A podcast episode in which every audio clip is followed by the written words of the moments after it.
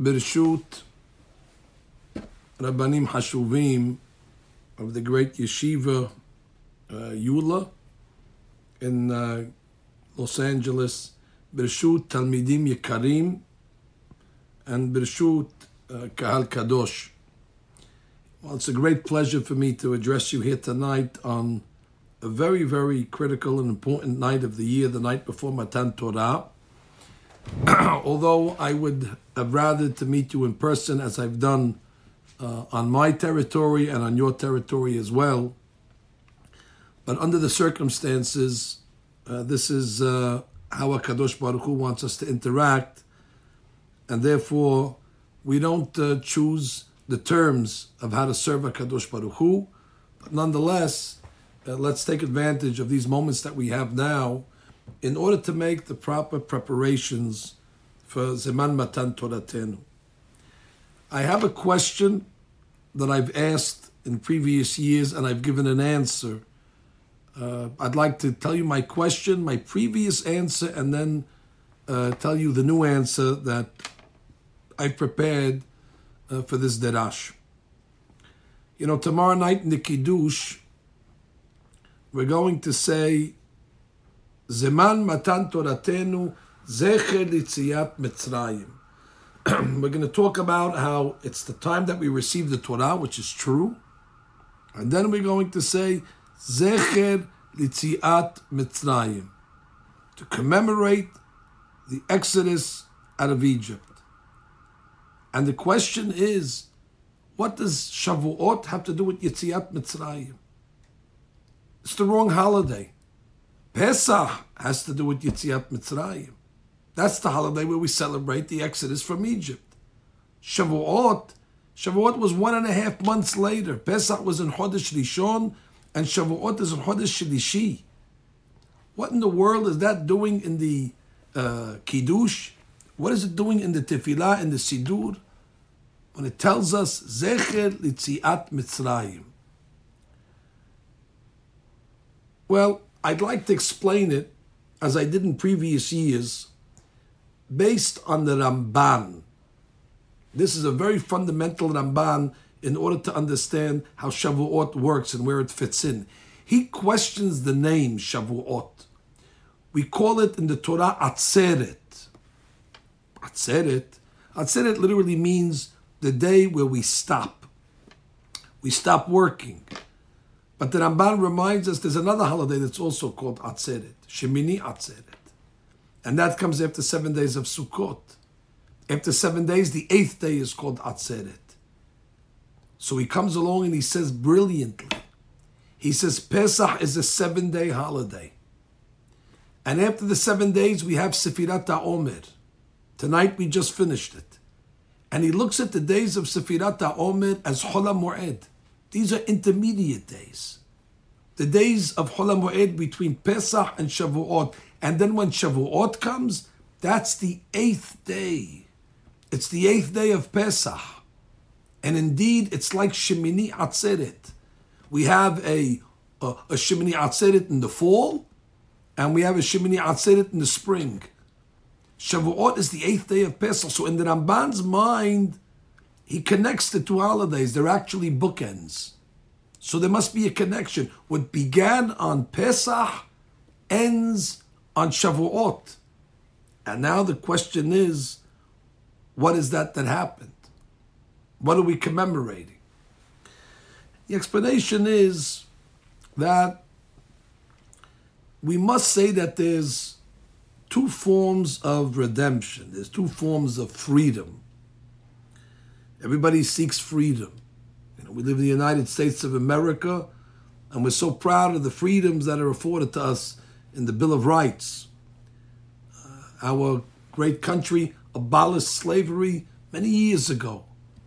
The Jewish people were slaves in Egypt. Our bodies were subjected and tormented by a tyrannical government, and it was generational. This lasted close to 200 years. We were imprisoned, we were incarcerated. Our bodies were beaten and bruised, and there was no chance for us to ever escape. And HaKadosh Baruch Hu, in the month of Nisan, on the 15th day, He made an open miracle. He surprised the entire world. The Jewish people, the slave, was set free.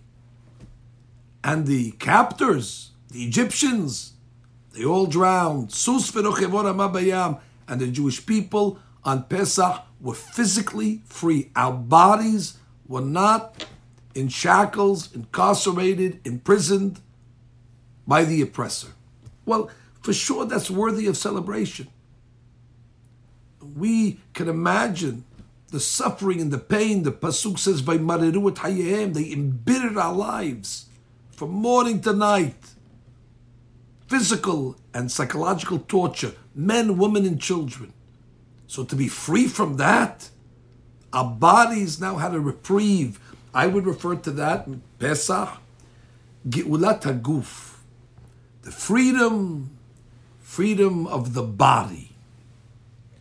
However, Abotai, I must, I must tell you, freedom from, freedom from slavery is very beneficial. But now what? Now that we're free from, we must now have something to occupy all this free time that we have we have to now live and occupy a new purpose, a new agenda, a new direction. Just to be free from something does not give us a goal, does not give us a reason. It's quite common that criminals are let out of jail and now they have a lot of time on their hand and they resort back to mischief behavior. Children, they're off of school in the summer and the crime rate goes up because they have nothing to do. So just to let us out of Egypt, to wander in the Midbar, three million people, without giving us a guide, without giving us some, some things to do, some purpose, that freedom that we received in Egypt would become the greatest liability. And I suspect that if we did not follow up the freedom from to freedom to, Pesach would not be a holiday. Pesach would be a tragedy. Just to free slaves and let them go and run in the wild, it would be helter skelter, it would be bedlam. So God says, Now that I freed you from, now I'm going to give you the Torah, which will now make you free to do what you were brought to this world to do, to serve the Creator in order that you'll be able to make your way to eternity in Olam Haba. You weren't created to build bricks on quicksand. You weren't created to have your hands in mortar all day long in cement. You were created for a higher purpose. We have a neshama, and therefore it was on Shavuot, which is also a holiday of freedom, keep in mind, but freedom of the soul freedom to do what we created to do. You know, there was a uh, there was a poet, Tagore. Tagore once said, "I have a violin string. It's on my table, the string, but it's not free to play music. I take the violin string and I put it in my violin and I tighten it on both ends. Only now the violin string can play music. Now it is free because it can do what it was meant to do. Just to lie around and to do nothing, although in America they say, oh, it's free to do whatever he wants. That's not freedom. That's either laziness or living a purposeless life. So Akadosh Baruch Hu said, phase one, freedom of the body, quite important. Phase two, which is the highlight, freedom of the soul. Here's your objective. Here's your guide. Here's your handbook. Take these mitzvot and get to work. As a matter of fact, when we came out of Mitzrayim, the first thing God told us, HaChodesh Hazeh Lachem Rosh Chodashim. This month belongs to you. What does that mean? HaChodesh Hazeh Lachem. Does the month belong to me? I didn't know that I'm the proprietor of the Jewish calendar. But God was saying, until this moment for the last 200 years, your time did not belong to you. Your time belonged to Paro. Your time belonged to the Egyptians. God says, I am giving you back your time now. HaChodesh Hazeh, starting from now, the days and the months belong to you. And now you'll be able to control it and live according to your destiny and your purpose. Well, what is that, God? Well, stay tuned. You'll get the book in a month and a half. Based on this, I understand something that always bothered me. When we talk about Egypt, they tell us there was four terms of Geulah, Arba Leshonot of Geulah. We know them. We drink the four cups. Ve'otzeti, ve'tzalti, ve'ga'alti, ve'lakahti. Okay. Ve'otzeti, God, you released us from the backbreaking labor. I'll drink to that. Ve'tzalti, you saved us from any type of work, even the easy, the menial work. There was no more work. Ve'tzalti, I'll drink to that as well. Phase three, ve'ga'alti, mitzrayim ga'altanu. Fantastic. We were let free. Get out of jail. Well, I'll drink to that. But there's a fourth terminology, my dear friends. What could be after Vegalti? We're left Egypt, we're out. What can happen after you were freed? Well, it says Velakati. I will take you. Le'am. When was that? That didn't happen until 50 days later at Shavuot. And I always wondered, but what are you mentioning that at Pesach for? We should say there's three leshonot of Geulah, and Vilakati is 50 days later. And the explanation is that God is telling us that the Viga'alti and the Vilakati are inseparable. The Viga'alti, the physical freedom, if it's not followed up by a spiritual purpose and freedom, then the Ga'alti is a liability. And therefore the Torah is coming to tell you straight up, Rabotai, Viga'alti is only part one. Velakati, coming attractions, it's coming up. And the Torah is mentioning that in Egypt, because you have to know that. If you think that you're just leaving Egypt to be free to do anything you want, to wake up when you want, to eat what you want, to speak what you want, to behave what you want, to think what you want, and go back to Egypt. The only thing that changed from Egypt to uh, to Har Sinai was we got a different boss. Instead of working for Paro, we changed the employer. Hallelujah, hallelujah, avde Adonai. Now we became abadim of God. We were still abadim, but at least working for God, it brings us to a goal. There's an end. You know, the halakha says that on Pesach night, if you want to drink extra cups, I don't know who would want to drink extra cups, but you have some people that like to drink so the halakha says you can drink between the first cup and the second cup. You can drink even between the second cup and the third cup. But you're not allowed to drink between the third and the fourth cup. There can be no separation, no extra cups in between cup number three and number four. And now I know why. Because we mustn't separate the ga'alti and the lakahti. From the physical freedom to the spiritual freedom, those must be linked together. And therefore, if that's the case, I understand clearly what Mitzrayim has to do with uh, with Shavuot. it's the it's it's phase two. It's phase two of Pesach. I mean to say, now I know what Shavuot has to do with with, with, with Pesach. Zeker Mitzrayim. Of course. Without Shavuot, without Matan Torah, Yitziat Mitzrayim would not be something to celebrate. That's the simple answer that we said in previous years. But in honor of uh, tonight's event uh, and Kahal Kadosh, I would like to offer a, uh, a new explanation. What bothered me this year is the second question, if I may ask. And that is, they tell us that Matan Torah was a wedding. It was a wedding ceremony. Yeah, it was a big wedding ceremony. Three million people in attendance. God was the, the Hatan, God is the groom, and the Jewish people were the collective bride.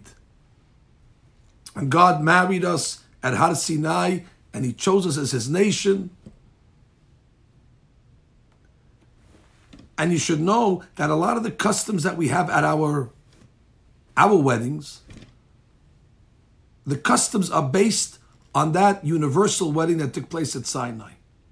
You know, before we came to Har Sinai, It was in the desert, as you know, but God filled the mountain with flowers and greenery. That's why we have flowers at our weddings. Zecher leHar Sinai, to the original wedding. Do you know that at Har Sinai, three days before the event, God invited us. God said, In three days, Rabotai, meet me at the mountain. That's why we have wedding invitations. We invite. Not only that, when we came to the mountain, it says the angels came to our tents and they escorted us to the mountain.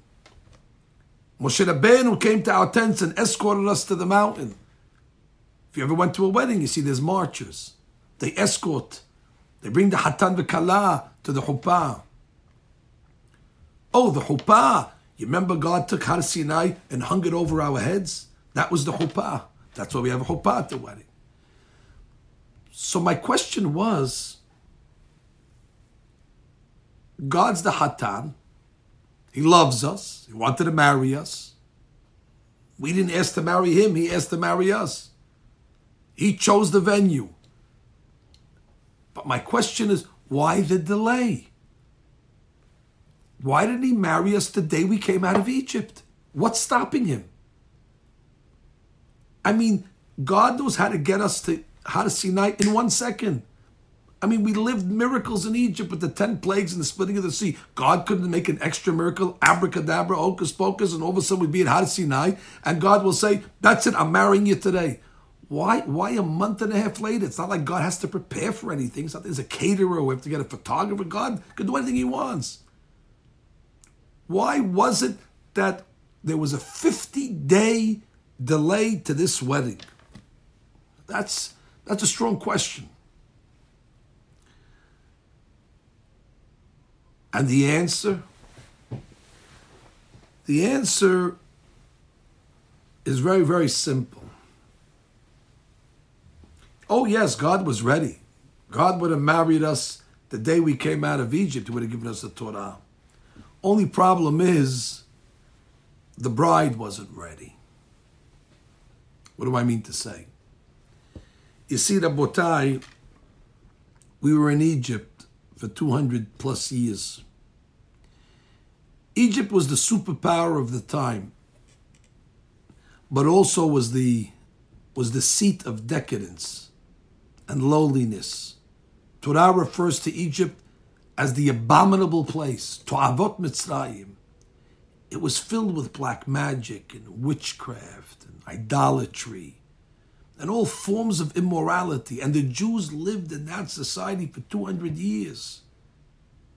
I mean, if you learn science, they tell you about osmosis. There is no way that you could live in a barn without smelling. Even if you leave the barn, there's going to be traces of it in you. And the Jewish people, the Zohar Kadosh says, when we left Egypt, there were still traces and negative influence, that toxicity of the culture. Listen, you're a product of your culture. You know, Maimonides says, just like you are what you eat, you are who you associate with, whether it's intentional or unintentional. You start to think like those people, you start to talk like them, you start to dress like them. Their values become your values, their lifestyle becomes your lifestyle. That's all you know, that's what you were brought up with. And therefore, God says, I'm willing to marry you. But you need time to purify yourself. You see, when we get married in our lives, even if the Hatan loves the Kala, he goes to the rabbi and says, Dear rabbi, I want to marry this girl. I want to marry her today. What would the rabbi say? No, you cannot marry her until seven days. Why? What seven days? She needs seven days and then she needs to go to the mikveh. That's the halakha till today You cannot marry a girl tomorrow. She needs to prepare herself. Every girl, before she gets married, needs a minimum of seven days to purify herself from what the Gemara refers to nida. There's a tum'ah, there's a physical, biological tum'ah, and the only way that that is relieved is a seven day process. Zayin Nikiyim, seven clean days, we call that. And then she immerses in the holy waters of the mikveh. The minimum amount of time that we could do a wedding is seven days from the proposal. So God says, I want to marry you. And I know the rule is minimum seven days. But in this case, the tum'ah is so strong, you need seven weeks. It's going to take you seven weeks to purge yourself from the Egyptian mentality. If it was up to me, I'd marry you tomorrow. Halakha says seven days, but it has to be compounded in this case because it's a severe case that you have. And for those 49 days, tonight is the culmination of the seven weeks. We were working to rid ourselves of the philosophy and the ideology and the thinking and the thought process and all that we experienced in Egypt, we had to shed it. We had to. It's almost like the way we kosher pots on Pesach. We had to purge ourselves in order that when we come to Har Sinai, in order that when we come to Har Sinai, we'll be pure. You know, the Ohr HaChaim HaKadosh says on the Pasuk, B'chodesh HaShelishi, letzet b'nei Yisrael מארץ Mitzrayim, Bayom Hazeh Ba'um Midba Sinai. It says in the third month from when the Jews came out of Egypt, they came to Har Sinai. Says the Orah He reads the pasuk like this: Why did God wait to marry us? Bachodesh Shilishi. Why did He wait to the third month? After all, we left Egypt in the first month. Bachodesh Shilishi. And the answer is Letzet Bnei Yisrael Meretz Mitzrayim. Yes, we were coming out of Mitzrayim. That's why. Look where we came from. God said, I cannot uh, right away make a, a hatuna under these circumstances. Therefore, Bnei Yisrael needed, they needed preparation. And I will tell you, there was a great rabbi called the Satmar Rebbe. Satmar Rebbe said that when we talk about leaving Egypt, they refer to it as Yitziat Mitzrayim. Yitziat Mitzrayim. Now, some of you maybe know grammar. The grammatical way to say leaving Mitzrayim would be Yitziat Mim Mitzrayim. But we don't say Yitziat Mim Mitzrayim, we say Yitziat Mitzrayim. And he introduces a new concept. He says there's two things. One is the Jew leaving the geographical place called Mitzrayim. The Jew leaving Mitzrayim. That's Yitziat Mim Mitzrayim. But then there's the more important and the more difficult. Yitziat Mitzrayim, that's the Mitzrayim leaving the Jew. Yitziat Mitzrayim. It's not enough that the Jew must leave Egypt. Egypt must leave the Jew. And that's what we're doing for 49 days. We were trying to get rid of the Mitzrayim that was in us. It was a purification process. Now, you must have heard once uh, from your teachers, there's a custom on Shavuot uh, that we have milk products, dairy products. So I don't know if you have the, uh, the cream cheese shortage that we're having here on the East Coast. There's a major panic, another another result of the pandemic that nobody can get cream cheese, and people are panicking how they're going to make their uh, they're very important uh, cheesecakes. So everybody has their priorities. In any event, many reasons have been given why we eat milk on Shavuot. But the Kabbalah says a deep explanation. He says, after a lady's finished counting the seven days for her blood, for the Dam Nida, she goes to the mikveh, she gets married, she gets pregnant. When a lady gets pregnant, as you know, the Gemara says she's misuliket damim. She does not see blood the biological uh, uh, concept of nida stops when the lady is pregnant, and then she gives birth to a baby, and then something unbelievable happens, a miracle, miracle of, of, of Hashem. The human body starts to produce milk, and the Gemara says, "Where did that milk come from? It wasn't there before." And the Gemara says, "Dam naasa halav." The blood changes, and there's a metamorphosis from the blood, and it turns into milk. There's no blood anymore. Now it turns into milk. And therefore, we have milk on Shavuot to commemorate the seven weeks of purification from the Nida, from the Tum'at of Mitzrayim, from the Yitziat Mitzrayim from within us. And then we were able to marry God, and now we had a fruitful relationship. Dam na'asa halav, the blood turns into milk. The vash halav, the Torah is compared to milk. We were able to purify ourselves from the lowest tum'ah, and now bring us to the Kiddushah of the Torah. Mishnah in Pirkei Avot. Im en anili mili. Hillel was the one that said that. What does he mean to say? Im en anili mili. If I am not for myself, who is going to be for me? What does he mean? The simple explanation is you have religious responsibilities, all of you. And you cannot delegate those responsibilities to an agent. Im en anili, if I'm not going to be responsible for my own religious activities and actions, who is going to be for me? You cannot hire a, a, a proxy in order to fulfill your religious obligations. Im en anili. There's a Mishnah at the end of Pirkei Avot. I love this Mishnah, and I've said many that are short over it over the years, but I would like to say a, a, a new one in your honor tonight. There was a rabbi called Rabbi Yosef ben Kisma. It says he was walking on the road. He says, one time I was walking on the road. And he says, Upagabi Adam. A man bumped into him and he said, Hello, Rabbi. And I told him, Shalom. And the fellow tells me, Where do you come from? He says, Oh, I come from a city of scholars. And the man says, Rabbi, imanu bimkomenu. Do you want to come live with us? And I will give you an exorbitant amount of money thousands of dollars and gold and pearls. Well, that's a dream come true. That's a rabbi's dream. He walked out of the Beit Midrash for a couple of minutes, and all of a sudden they solicit him and they tell him, "Come move to our city, and you'll get paid an exorbitant salary." I mean, what was his answer? What was the Yosef ben Kisma's answer? It's got to be, where do I sign? Instead, what does he say? If you give me all the money in the world, I will only live in a place of Torah. He flatly refused it. And I always wondered, why? At least he should have said, I'll get back to you, let me think about it. I mean, where are you going to get an offer like this? Isn't that a rabbi's dream? You move to a, a, a, new town. It might not be a Torah town, but you build it up. I mean, Chabad does that all over the world. You'll get a mikveh for them. You'll open up a school. You get a kosher restaurant. You bring a kollel there. They have the money. They're going to pay you all that money. Why was he so adamantly against it?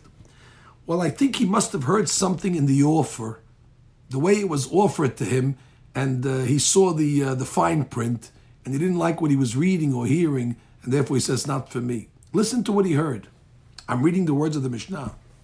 The offer went like this: "Ritzonenu shetadur imanu." You want to live with us? Oh, that's okay. You want to live with us? Obviously, if he's going to move to that town, he's going to live with them. But he added one more word: "Ritzoncha shetadur imanu bimkomenu." Bimkomenu could mean instead of us. Bimkomenu. Basically, they were saying we need a rabbi to do all the rituals and all the mitzvot bimkomenu instead of us. We, we're not interested. But we have a guilty conscience. We feel bad.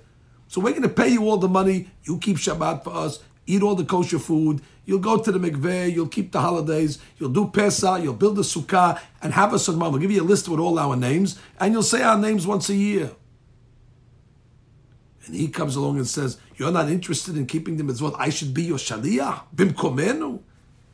Hillel said, Imen ani li mili. You cannot uh, delegate your religious service. But I would like to explain this Mishnah in a different.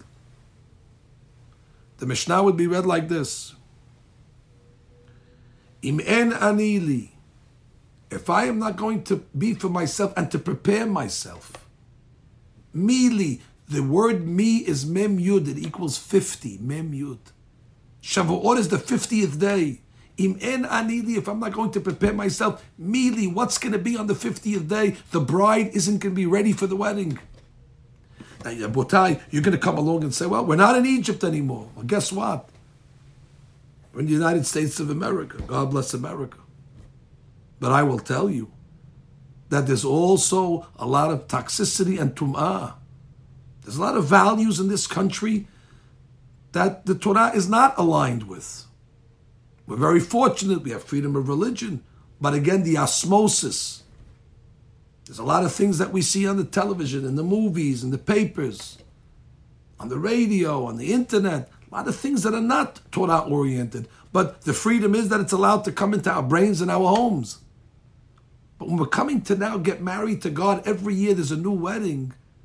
the preparation, which is now, the night before the wedding especially, of course, we have to start to, to move ourselves away from that,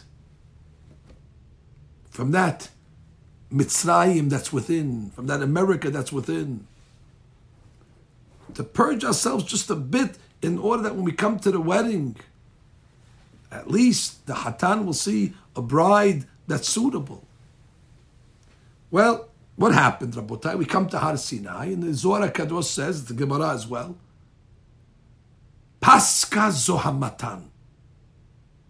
Look at this, two words, Pascha Zohamatam which means when they got there, there was no more zuhama, no more, uh, no more tum'ah, no more contamination, no more spiritual grime. We got to Har Sinai, God says you, you did it. There's no trace. There's no trace. You read yourself. You work so hard in the 49 days. Day 50, we stood in front of God, and God was able to tell us, Pascha Zuhamatam. That's incredible. You know, Har Sinai has another name. I don't know if you know the other name of Har Sinai. Har Sinai is also called Har Horev. Maybe you heard of it. Har Horev. What is Horev? Horev can mean a fire. If anybody knows the books of Rav Samson Raphael Hirsch, he wrote a book called Horev, explaining the mitzvot in the Torah. It's named after the mountain. But why does the mountain need another name? What was the matter with Har Sinai? Why do you have to call it the fiery mountain, if that's what it means? Well, I'd like to explain it to you. Har Horev. You see, the Gemara tells us in Sukkah what's going to happen the day Mashiach comes. It's a beautiful Gemara. The Gemara actually gives you a, a detail, blow by blow, what's going to happen the day Mashiach comes. So it says first there's going to be a big banquet. And it tells us what the menu is going to be. They're going to give us a big fish. Now, even though some of you don't like fish, this is a special fish. It's called leviathan. It's supposed to be very delicious. If you don't like fish, there's going to be a certain meat that's called shor habar. That's going to be on the menu as well, available. They're going to have wine from the times of Adam HaRishon, all the delicacies. And then in the middle of the Seudah, all the tzaddikim are going to be sitting there as well. And all of a sudden, who's going to show up? The Yetzer Hara. The Malach Mavet, same guy. Now, don't get nervous. He's not the guest of uh, honor, and nor, nor is he going to be invited to make a speech. The Gemara says God's going to take a knife and he's going to slaughter the Yetzer Hara. No more death, no more Yetzer Hara, no more seduction of the evil inclination. That's the order of the day. But before, and we say it on Pesach in the Had Gadya, ve'ata hakadosh baruch hu ve'shahat la'shochet. God is going to come, he's going to slaughter the slaughterer. Wonderful. Right before that happens, it says the Sadiqim are going to start to cry. Sadiqim are going to start to cry because the Yetzer Hara is nidmer lahem kahar the Yetzer Hara is going to appear to the tzaddik like a mountain, an insurmountable mountain. And they look at it and say, wow, this Yetzer Hara, how were we able to scale it? How were we able to climb? How were we able to beat them? They're going to be so proud of themselves. They said, wow, we were able to overtake the mountain. Imagine you see Everest. You say, wow, I conquered Everest. The Kahar, that tzaddik is going to have so much satisfaction that they were able to beat the mountain. And the question is how? They put coronavirus on the flyer. Uh, I guess that's the buzzword today. Although I don't have too much to say about the virus, but since it's on the uh, since it's on the flyer, I guess I will have to say something about it. I don't want to uh, I don't want to mislead.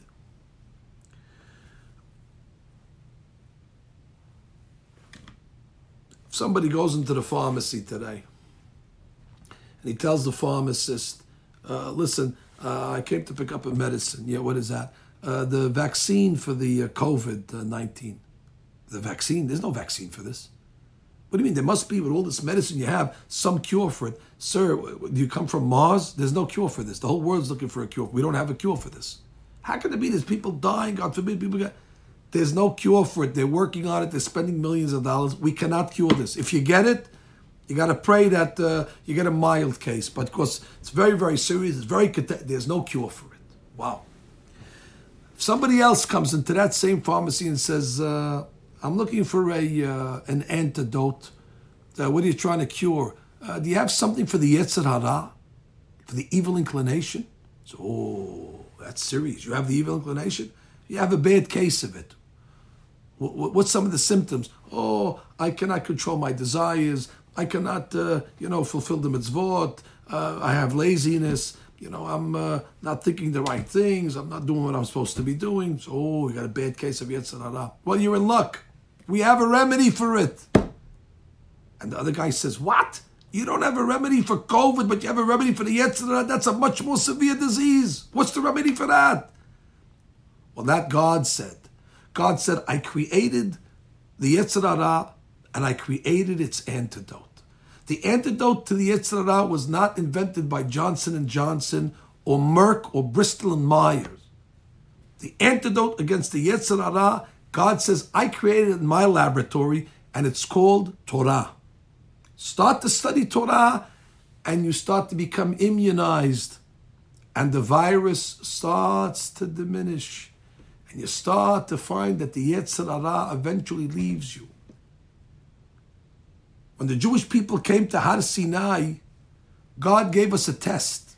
He didn't put a swab in our mouth or up our nose, but He gave us the Yetzer test, and everybody tested negative. Pascha zuhamatam. Nobody has a Yetzer You're cured. But you know what God said to those people? You're cured from the Zuhama. But what's going to be with the future generations?